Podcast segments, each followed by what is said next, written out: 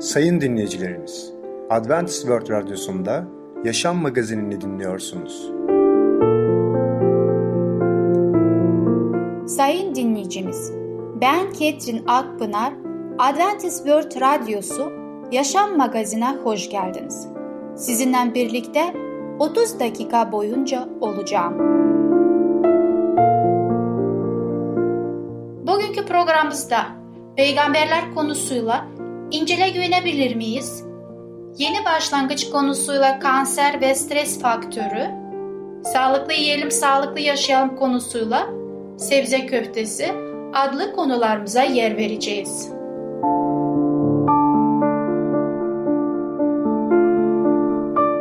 Sayın dinleyicilerimiz, Adventist World Radyosunu dinliyorsunuz. Sizi seven ve düşünen radyo kanalı.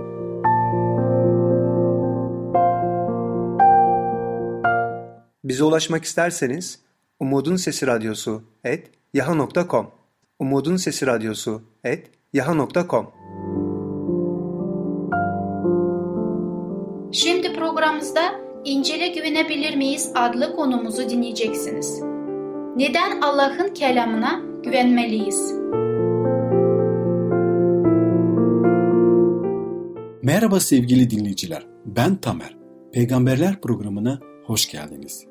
Bugün sizlerle İncil'e güvenebilir miyiz hakkında konuşacağız. Sevgili dinleyiciler, bazen şu sözleri belki de duymuşsunuzdur. Kutsal kitap bütün zamanların en çok satılan kitabıdır. Tarih boyunca onun kadar çok dile çevrilmiş olan ve çok basılmış olan başka hiçbir kitap olmamıştır.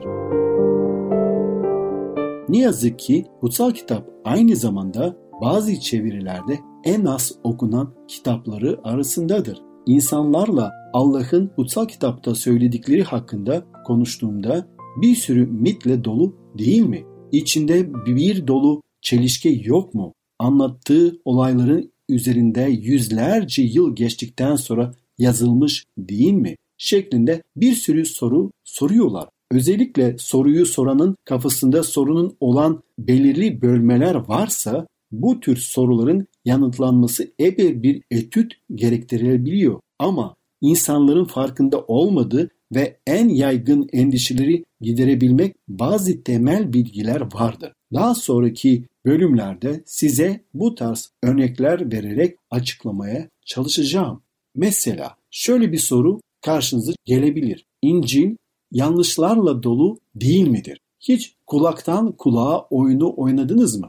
Oyun başladığında ilk kişinin kulağına söylenen söz sonuncu kişiye eriştiğinde tamamen farklı bir şey olur değil mi? Bazı insanlar kutsal kitabın başına da geçtiğimiz 2000 yıl içinde aynı şeyin geldiğini iddia ederler. Kutsal kitaba güvenip güvenmeyeceğimizi merak ederler. Ama bugün elimizde olan İncil, Mesih imanlarının yıllar boyu yarattığı bir şey değildir. Bugün okuduğumuz İncil hepsi özgün Grekçe'de yazılmış olan 5200 el yazması ya da el yazmaları parçalarını temel alır.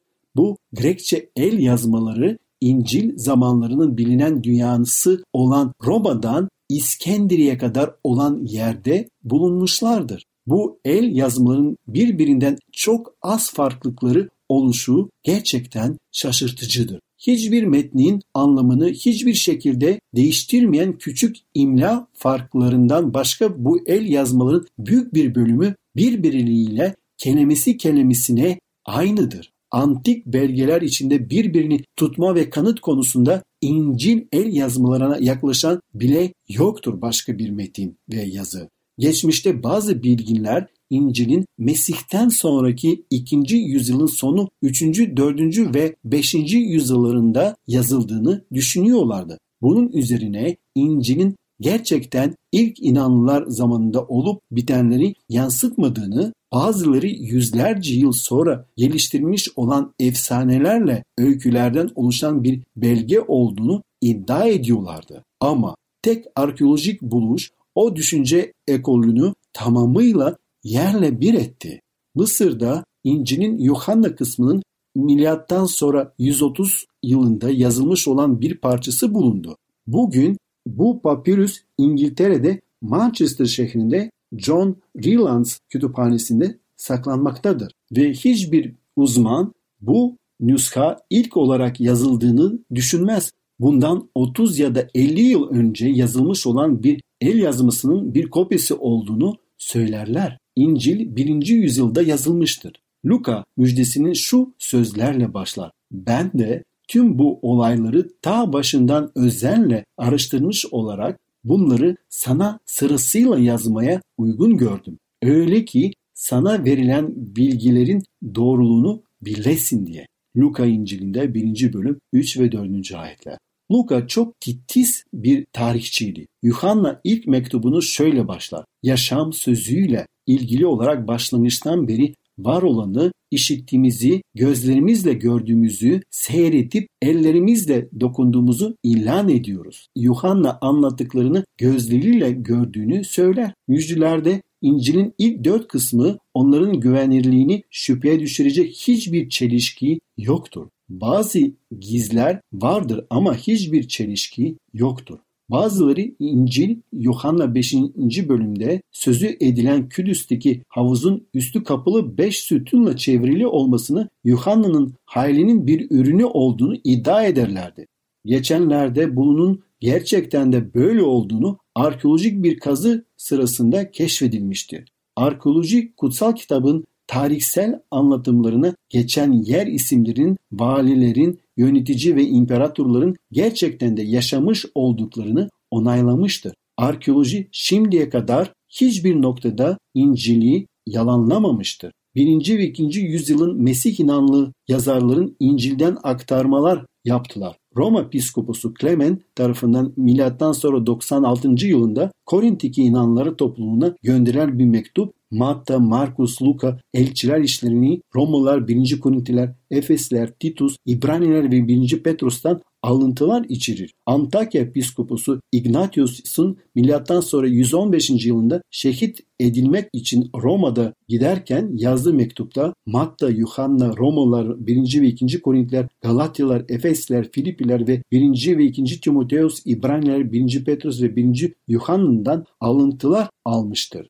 İncil'in tarihsel bakımda doğru olduğunu içerdiğini tutarlılığı tarihsel anlatıların ebedi stilidir. Arkeolojik kalıntılar ve büyük bir Grek el yazmaları koleksiyonundan ötürü inanabiliriz. İncil'in kendisinin olduğu iddia ettiği şey yani tarihsel İsa Mesih'in güvenilir ve onu gözleriyle gören tanıklar tarafından yazılmış anlamına olarak okuyabiliriz. Ama şimdi İncil'in bize İsa Mesih'in ve ilk inananlar topluluğu hakkında doğru bir resim yansıttığını bildiğimize göre hala şu soruyu sormalıyız. Allah hakkında söyledikleri doğru mudur? Bu insanlar kendi kendilerine karar vermelerini gerektiren daha karmaşık bir sorudur. Biz Mesih inanlısı olarak ben İsa Mesih'in ve kutsal kitap yazılarının söylediklerini doğru ve güvenilir olduklarını buluyorum. Kutsal ruhu bu yazılarla Allah'ın bil, bilmemesini istediği şeyleri bize söylemeleri için yol gösterdiğini inanıyorum.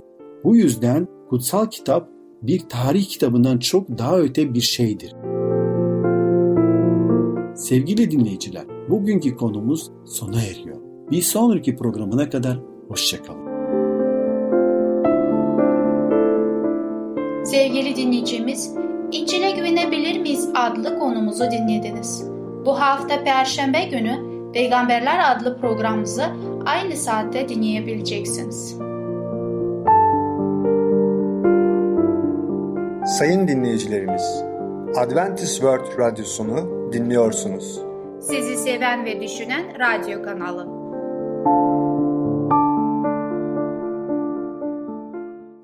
Bize ulaşmak isterseniz Umutun Sesi Radyosu et yaha.com Umutun Sesi Radyosu et yaha.com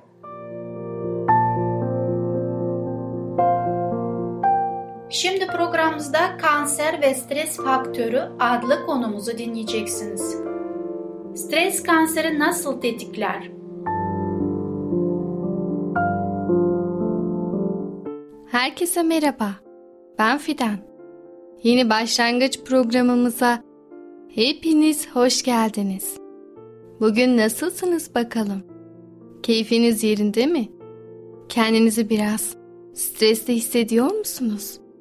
Öyleyse bugünkü konumuz tam da size göre. Bugün kanser ve stres faktörünü beraber ele alacağız. Stresin nasıl kanseri tetiklediğini ve stres altındaki bir hamile kadının bebeğinin bundan nasıl etkilendiğini öğrenmiş olacağız. Özellikle hamile bayanlar bu yüzden dikkatlice dinlemeliler. Öyleyse yavaş yavaş programımıza başlayalım mı? Kanser ve stres faktörü Kanserin tohumunun atılması ile kanser hastalığının ortaya çıkması arasında yaklaşık 10 ile 40 sene arasında bir zaman dilimi olduğunu biliyor muydunuz? Yani hücresel bir anormalliğin tetkiklerle belirlenebilecek kanserli bir tümöre dönüşmesi arasında gerçekten çok uzun bir süre var. Kanser söz konusu olduğunda tek bir fizyolojik faktörden bahsetmek mümkün olmasa da stresin bu tohumun serpildiği toprağı etkilediğini biliyoruz. Kanser hastalarının çoğu kendisine kanser teşhisi konmadan önceki aylarda ya da yıllarda büyük bir stres yaşadıklarını belirtiyor. Tabii ki kanserin böylesi bir stresli dönem yüzünden oluştuğunu söylemiyorum. Ancak stresin kanserli hücrelere daha hızlı çoğalmaları için mükemmel bir ortam yarattığı aşikar. Dilerseniz bu durumun arkasındaki fizyolojik mekanizmaya bir bakalım. Stresin vücutta kortizol hormonu salgılanmasına neden olduğunu artık biliyorsunuz. Enflamasyona neden olan dokuların kendilerini iyileştirme sürecini yavaşlatan ve bağışıklık sistemini güçsüzleştiren kortizol hali hazırda var olan kanserli hücrelerin kanser hastalığına dönüşmesine neden oluyor. Eğer kanser hastalığı zaten mevcutsa o zaman da yayılma hızını artırıyor. Yaşamımızdaki stres faktörünü azaltmak, daha huzurlu ve daha dingin bir hayat tarzı kurmanın önemini sanırım anlamışsınızdır. Size çok ilginç bir araştırmadan bahsetmek istiyorum. Özellikle çocuk bekleyen anne adaylarının dikkatlice dinlemelerini rica ediyorum. Açlık kışı çalışması olarak da bilinen ana rahmindeyken kronik strese maruz kalan bebeklerin ileriki yaşamlarında birçok sağlık sorunu yaşayacağını gösteriyor. Çalışmanın yapıldığı 2006 yılında 60'lı yaşlarında olan bir grup insan uzun yıllar boyunca inceleniyor. Hepsinin de ortak özelliği 1944-45 kışında Alman işgali sırasında Hollanda'da yaşanan büyük açlık sırasında annelerinin karnında olmaları. Yaklaşık 4,5 milyon kişinin etkilendiği ve 22 bin kişinin açlıktan öldüğü o korkunç kış, onlara yetişkin yaşamlarında birçok sağlık problemi olarak geri dönüyor.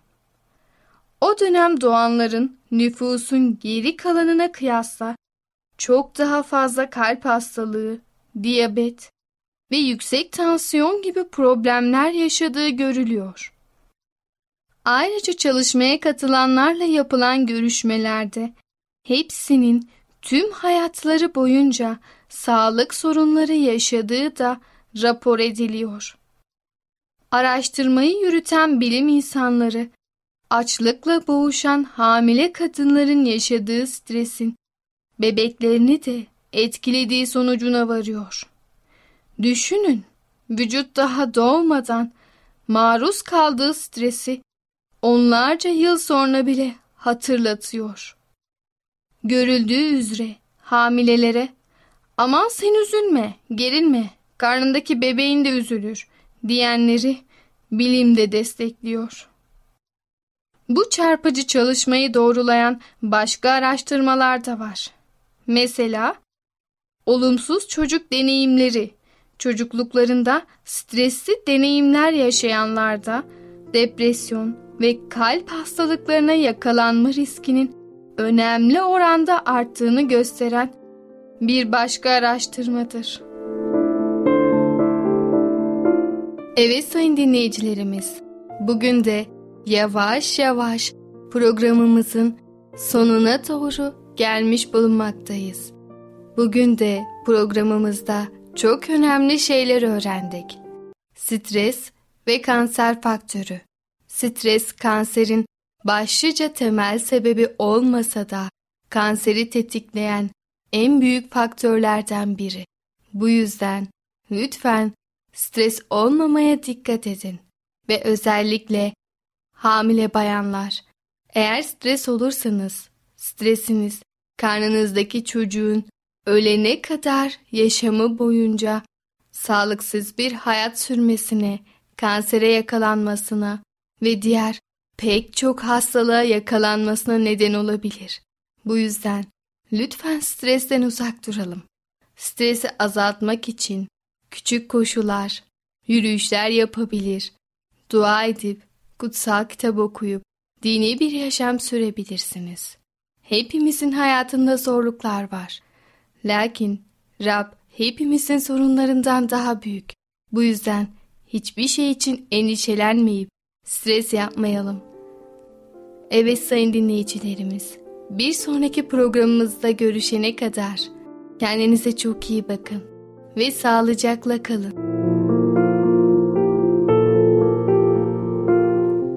Sevgili dinleyicimiz, Kanser ve Stres Faktörü adlı konumuzu dinlediniz. Bu hafta Perşembe günü Yeni Başlangıç adlı programımızı aynı saatte dinleyebileceksiniz. Sayın dinleyicilerimiz, Adventist World Radyosunu dinliyorsunuz. Sizi seven ve düşünen radyo kanalı. Bize ulaşmak isterseniz Umutun Sesi Radyosu et yaha.com Umutun Sesi Radyosu et yaha.com Şimdi programımızda sebze köftesi adlı konumuzu dinleyeceksiniz. Susamın faydaları ve değerleri nedir? Merhaba sevgili dinleyicimiz. Sağlıklı Yiyelim Sağlıklı Yaşayalım adlı programa hoş geldiniz. Ben Ketrin. Bugün sizlerle birlikte, bugün sizlerle mutfağımda zaman geçirmekten çok mutluyum. Sizinle paylaşmak istediğim yeni bir tarife o da sebze köftesi. Siz fark ettiyseniz sizinle son programlarımda hep köfte tarifleriyle paylaşmış oluyorum. Gerçekten köfte çok sevilir ve hele çocuklarımız da varsa onlar için hemencecik pişirilip hazırlanır ve onlar da mutlu, anneler de tabii ki mutludur. Hele bu köfteler sebzeden yapıldıysa ne mutlu bizim sağlığımıza.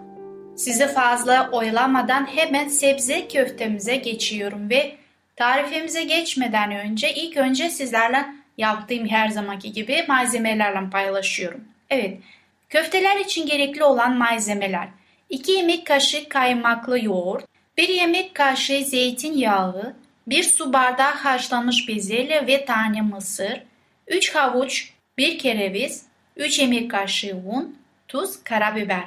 Pişirmek için 1 su bardağı galeta unu, 2 yumurta. Yoğurtlu humus için yoğurtlu humus için gerekli olan malzemeler 2 su bardağı nohut, yarım su bardağı tahin, 1 yemek kaşığı sıvı yağ, 2 yemek kaşığı kaymaksız yoğurt, 3 diş ince kıyılmış sarımsak, 1 limon suyu ve tuz. Sos için 500 gram sarımsaklı yoğurt, 3 yemek kaşığı tahin, kırmızı pul biber. Ben daha önce hazırladığım bütün malzemeleri şu anda onları hepsini önümde görmekteyim ve size de tekrar kısacadan geçmek istiyorum. Malzemeler için 2 yemek kaşığı kaymaklı yoğurt, 1 yemek kaşığı zeytinyağı, 1 su bardağı haşlanmış bezelye ve tane mısır, 3 havuç, 1 kereviz, 3 yemek kaşığı un, tuz, karabiber. Pişirmek için 1 su bardağı galeta un, 2 yumurta. Yoğurtlu humus için 2 su bardağı nohut, yarım su bardağı tahin, 1 yemek kaşığı sıvı yağ, 2 yemek kaşığı kaymaksız yoğurt, 3 diş ince kıyılmış sarımsak, 1 limon suyu, tuz. Sos için 500 gram sarımsaklı yoğurt, 3 yemek kaşığı tahin, kırmızı pul biber. Bütün malzemeleri tekrar hatırlattıktan sonra artık yapılışa geçebiliyorum.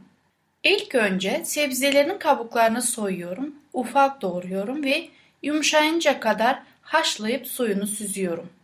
Bir tencereye ayırdığımız yağımızı koyabiliriz ve içine kaymaklı yoğurdu kavuracağım. Tuz, karabiberiyle ilave ediyorum ve ve haşlanmış sebzeleri de unlu sosla karıştırıyorum. Hazırladığım köfte için harcı soğumasına bırakıyorum ve ondan sonra da ve ondan sonra köfte şekillerini vermiş oluyorum.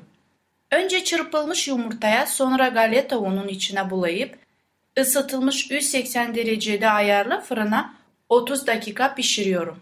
Humus için kaymaksız yoğurdu ve tüm malzemeleri pürüzsüz hale kadar onları karıştırıyorum blenderla ve hazır olduktan sonra daha önce seçtiğim servis tabağına onları alıyorum ve köfteleri de üzerine koyuyorum. Sos için hazırladığım daha önce sarımsaklı yoğurdu ve tahini bir kapta karıştırıyorum.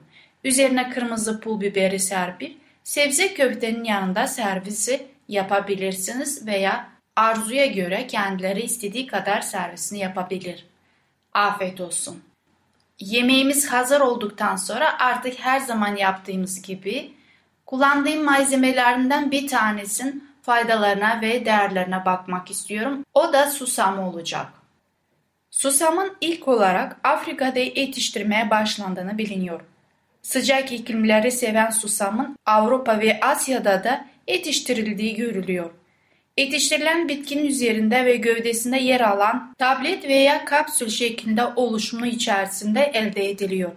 Ancak susam bir bitki olarak değil de baharat olarak kullanılıyor. Tahinin de ana besin öğesi olarak bilinen ve kullanım alanına oldukça geniş olduğu bir baharattır. B vitamin bakımından oldukça zengin olan susam ayrıca kalsiyum, protein ve magnezyum değeri yüksektir. Susamın içeriğinin yarısı yani %50'si yağdır. Kalan bölümde de diğer değerleri barındırır. Susam diyabeti önlemesiyle yaygın olarak biliniyor. Vücutta bulunan glukoz oranın dengelemesine yardımcı oluyor. Anemi hastalığına yakalanmayı önler. Siyah susamın tohumlarının demir içeriği bakımdan zengin olması nedeniyle anemi hastalığının engellemesini ya da korunmasını sağlar. Kalp ve damar dostu olarak netilendirilen bir baharattır. Susamın diğer bir özelliği ise zengin miktarda magnezyum bulunmasıdır. Bu nedenle oluşabilecek kanser hücrelerin önlemesinde ve onarılmasında rol oynar. Susam zengin besin değerlerine sahip olduğu için her alanda kullanımının olduğu görülüyor. Susam tüm iç organlara iyi geldiği gibi saça ve cilde de iyi geliyor. A, E ve C vitaminleri nedeniyle saçların onarılmasında yardımcı olur. Bakım yaparak daha kolay bir şekilde uzamasını sağlar. Ciltte görülen kırmızılık ve akne oluşumu içinde önleyici niteliğe sahiptir. Böbreklerdeki taşların ve kumların giderilmesine yardımcı olduğu gibi sindirim sistemi ve bağışıklık sisteminde de oldukça etkilidir. Yüksek tansiyonu düşürücü etkisi bulunmakla birlikte ergenlik çağındaki çocukların gelişimlerini tamamlanmasına da yardımcı oluyor. Susam tohumları insan vücut için önemli olan proteinleri içermektedir. Bu yeteneği sayesinde sağlıklı hücre büyümesi, esneklik, enerji düzeylerinde artışını yanı sıra metabolik fonksiyonu da etkilemektedir. Susam gözleri beslenmesiyle de bilinmektedir. Kan akışı ve karaciğer için bir tonik olarak susam böylece sağlıklı gözlere destek olmaktadır. Ayrıca bulanık görme, yorgun gözler ve göz iltihapları için de etkili olan susam aynı zamanda göz çevresi kırışıklıkların gidermesine de yardımcı olmaktadır. Sevgili dinleyicimiz, susam ne kadar faydalı olduğunu hep birlikte görmüş olduk. Bugünkü programım sona eriyor. Bir sonraki programa kadar görüşmek dileğiyle. Hoşçakalın. Sevgili dinleyicimiz, Sebze Köftesi adlı konumuzu dinlediniz. Bu hafta Perşembe günü Sağlıklı Yiyelim Sağlıklı Yaşayalım adlı programımızı aynı saatte dinleyebileceksiniz. Sayın dinleyicilerimiz, Adventist World Radyosunu dinliyorsunuz. Sizi seven ve düşünen radyo kanalı. Bize ulaşmak isterseniz Umutun Sesi Radyosu et yaha.com Umutun Sesi Radyosu et yaha.com